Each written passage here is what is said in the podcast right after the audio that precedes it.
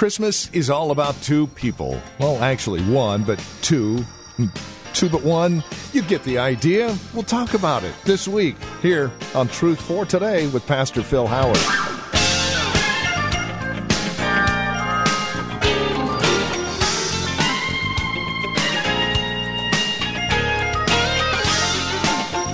Mysterious to say the least, confusing to many. The God man, fully God as if he weren't man, fully man as if he weren't God.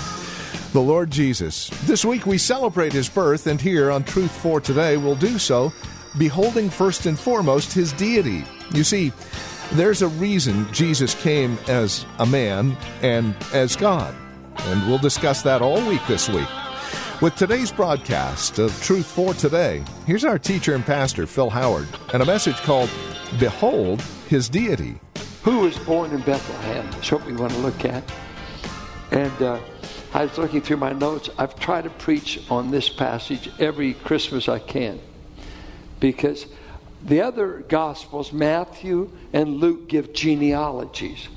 Uh, Matthew traces the genealogy to show Jesus is the son of David, the rightful king of Israel. So basically, the genealogy of a king. Luke comes along with the perfect humanity. There was a problem in the Davidic line, and that was that in, the, in Jeremiah, in the days of Jeconiah, God said, Nobody from your line shall ever sit on the throne of David. And he was a Davidic king, a Davidic heir. So we got a problem. How can Jesus ever sit on the throne when the family tree is under a curse? Well, Mary happened to be on the side of the family that was free from that curse. So, what did God do? He said, We'll eliminate the male contribution to this king, and God Himself will produce that counterpart and create a real pregnancy and a real daughter related all the way back to David without the family curse. Now, what we want to do is we want to know who who was born in Bethlehem, because as the survey says, most people think Jesus was created. Uh, in the fourth century, a man by the name of Arius started the heresy that he had a beginning in time, and then he, and so sometimes you can think Bethlehem is where Jesus began. Now, John starts his gospel, no genealogy, because when you're talking about God, he doesn't need a genealogy. And he's going to give us 10 markers to identify who was born in Bethlehem. Do you ever take notes? Do you? Right. We, we hand out sheets. You, you won't remember all of this, and it's too good to forget. You need to learn to take notes because impressions are soon wore off. You want to know this and explain it to your children and your grandchildren. You know what? I mean, you uh, you know all the uh, fairy tales. You know about Saint Nick, don't you? Oh yeah, yeah. You've been telling that lie for centuries. But but the truth we need to be able to tell, right? Okay, Cole, I'm going to see your notes after the meeting. See how many notes you take. Oh, young people, you can take notes. You just use a piece of writing. They call it usually a pencil, a pen. Or if, you, if you're good, do it. I, you don't care. But do you ever go to church to learn, or is church a mindless event for you? You can't worship a God you don't know. And you don't know any more about God than you know about His Word. Because we don't invent Him, He's revealed Himself. Let's look at John. In the beginning was the Word, and the Word was with God, and the Word was God. He was in the beginning with God. All things were made through him, and without him was not anything made that was made. In him was life, and the life was the light of men. The light shines in the darkness, and the darkness has not overcome it. There was a man sent from God whose name was John. He came as a witness to bear witness about the light, that all might believe through him. He was not the light, but came to bear witness about the light. The true light, which gives light to everyone, was coming into the world. He was in the world, and the world was made through him, yet the world did not know him. He came to his own hometown, is the idea, and his own people, primarily Israel, did not receive him. But to all who did receive him, who believed in his name, he gave the right to become children of God, who were born not of blood, nor of the will of the flesh, nor of the will of man, but of God. And the Word became flesh and dwelt among us. And we have seen his glory, glory as of the only Son from the Father, full of grace and truth. John bore witness about him and cried out, This was he of whom I said, He who comes after me ranks before me because he was before me.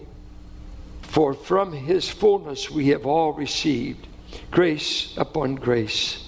For the law was given through Moses, grace and truth came through Jesus Christ. No one has ever seen God. That's quite a statement. The only God, it's a word, monogenes, the one of a kind, the French translated it, the unique God, who is at the Father's side, he has made him known. You cannot know God apart from Jesus Christ. He's the revealer. Ten things you need to know about who was born at Bethlehem. So we can just find the babe is an eternal being. Look at this. In the beginning was the Word. John gives him this title. We'll look at it further. But the idea is it says this way In the beginning was already existing the Word. That's what he's saying. Because the was is an imperfect tense, means past action, ongoing.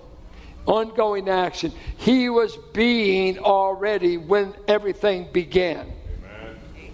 Before anything began, he was being.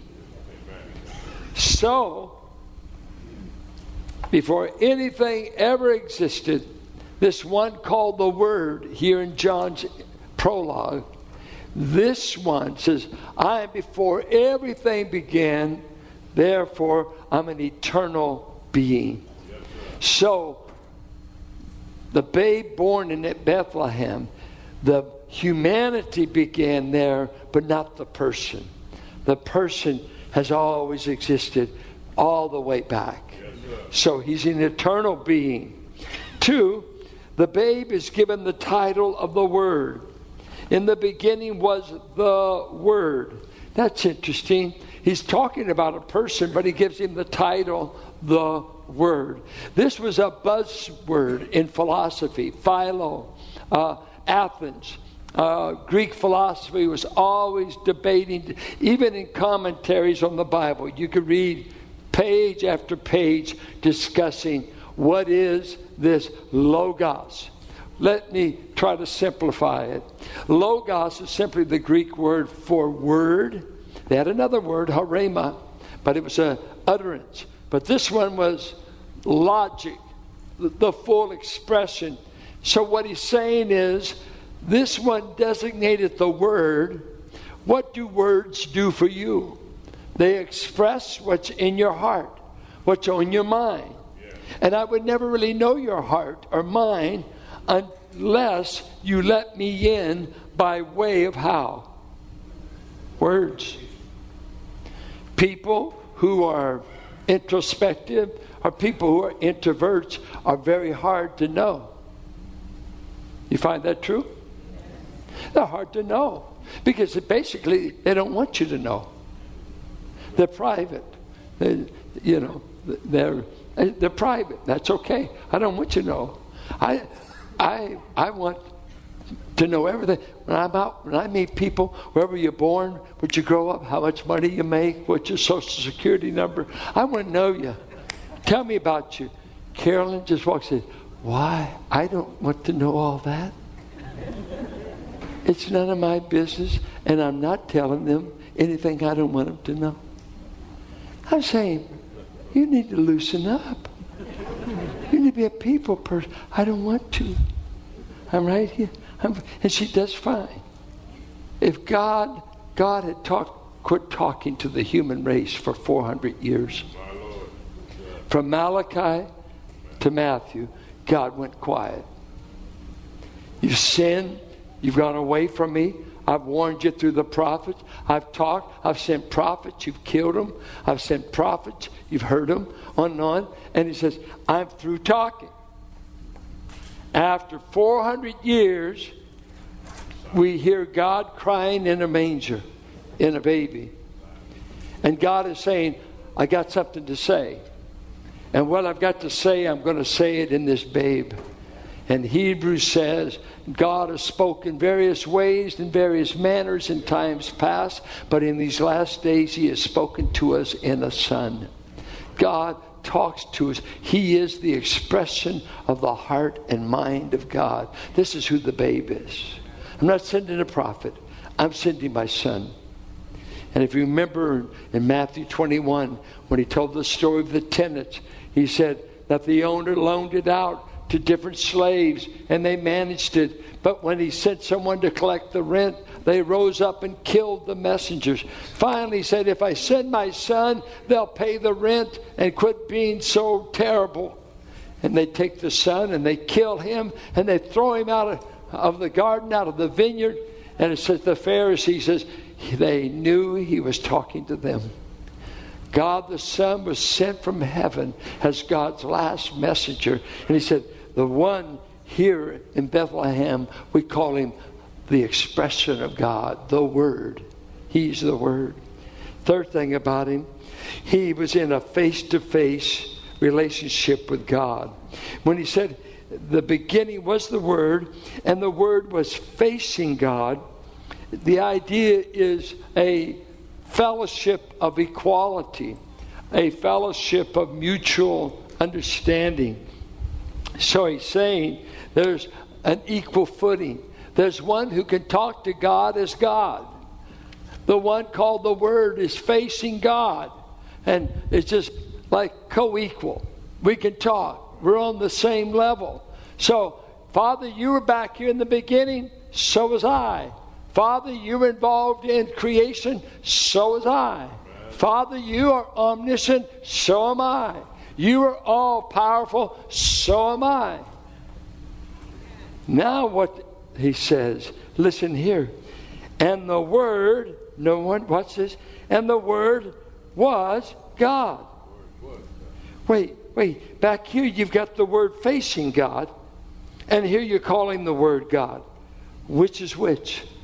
Both. That's two persons being talked about. The one he calls God is who? The Father. God the Father. And the Word we know as God the Son. And he's talking to him. And Jehovah's Witnesses love to distort this verse because when it was translated, it says, and the Word was God. It, they translated it, the Word was a God. Watchtower edition, John 1 1. Now, they can't translate it that way. Yeah, they could put a, a an A there, but they put a, a small a and a small g. Says he was a God because they believe he began and that he is God, but he was created by the real God, Jehovah, and so he's a spin off. The Gnostics taught the same kind of thing. But let me give you a little grammar lesson here. You got two ways to state something Greek and English. Anarthrous, articular. If you say articular, just think of a definite article the, the. If I told you to go find the house, what am I emphasizing? Identity, particular, specific. So the now it didn't translate this, and the word was the God. It didn't translate that way because he's not the God. He's one of the persons of the Godhead. They translated it, he is a God, but they need to put the A. If I told you to go and find me a house, uh, which one would that be? What? How would you know what to look for?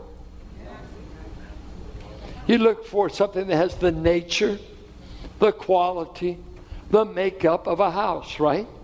Because you're emphasizing character, nature, not a particular one. So he says, the Word was God as to his nature and to his quality. He's emphasizing that this one has the quality of being God. Let's keep on. So, number one, he's an eternal being. Number two, he's given the title of Word. Number three, he's on equal footing with God.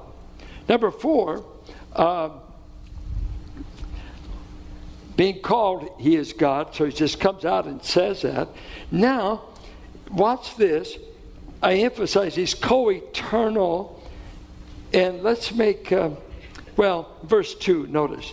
He was at the beginning with God. Now, when you read God, be good if you'd idea. Who, okay, if he, the Word, was God, who is, who is this one he was with? He was in the beginning with God who? God the Father. Don't read verses just say God. Anybody can talk to you about God. The devil could talk all day about God.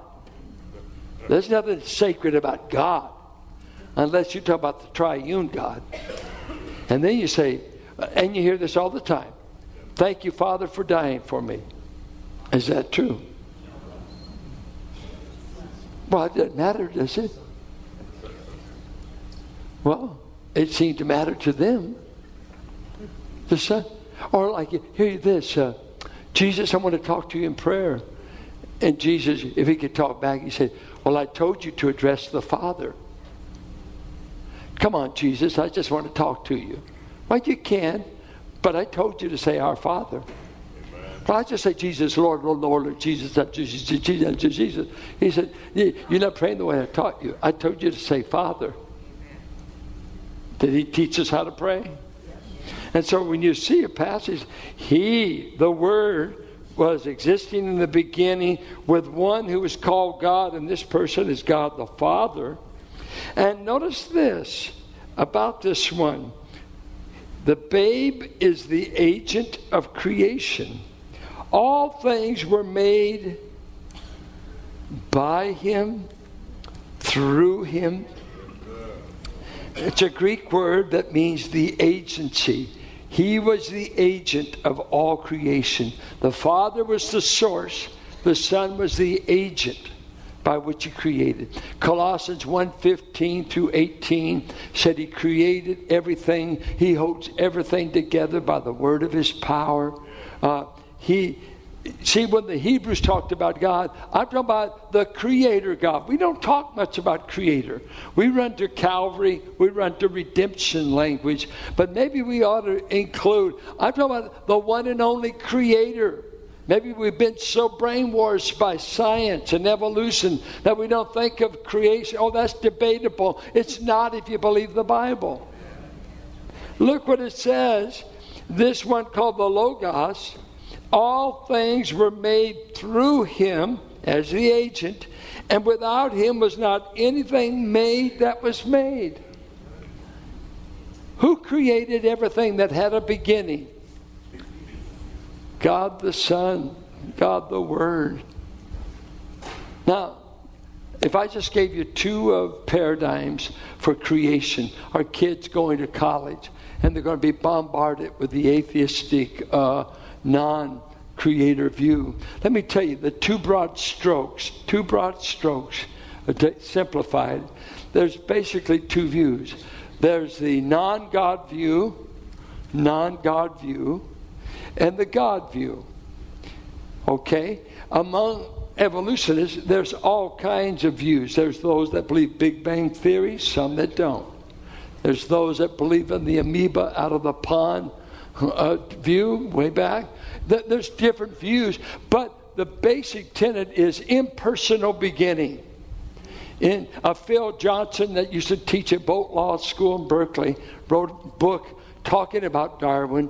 He said he basically said, "I believe in creative design. There is a designer behind the design." And so when he would go out and debate, he wouldn't take on people that were atheists by any logic. He says, Does anything that is uh, uh, created and have design, and they'd often use the watch or let's take a computer, uh, is it right? Is it logical for me to think something intelligent, it seems to me like, made something like this? Or would I just say, it just happened? Is it now it took millions of years, but it happened.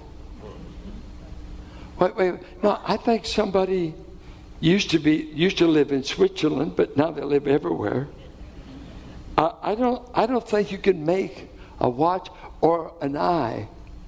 Is an eye an accidental uh, creation? Rebecca was just playing me on their phone. They've recorded sunflowers, sunflowers They've recorded them singing to each other. The woman's in her garden and she's got the equipment to record it so that who in the world can create sunflowers that can sing? So we go back impersonal. And so with impersonal beginning, you have to have time, you have to have chance, because there's no design, there's no architect. You need matter, and you need a whole lot of faith. Guys who wrote a book, I'm not smart enough to be an atheist. I don't have enough faith. Because the other model is a creating power, a being with intelligence, power, and ability to make created all that's been created. And he didn't need billions of years. He could speak and things can happen. Yes, and so with him, we've got a, a real creator. All things that began go back to him.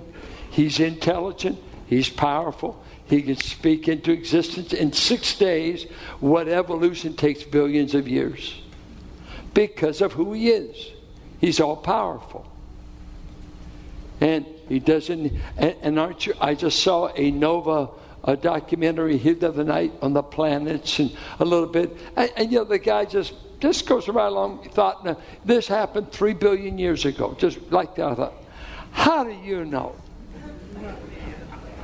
Where did you come up with three billion? Don't tell me about carbon 14. Carbon 14 doesn't go past hardly 5,000 years. Don't tell me you have a picture of it. Kodak hadn't been born. Don't tell me about your microscope. All of it is speculation. And what you want to really be sure to eliminate, there's nobody back there. There's no.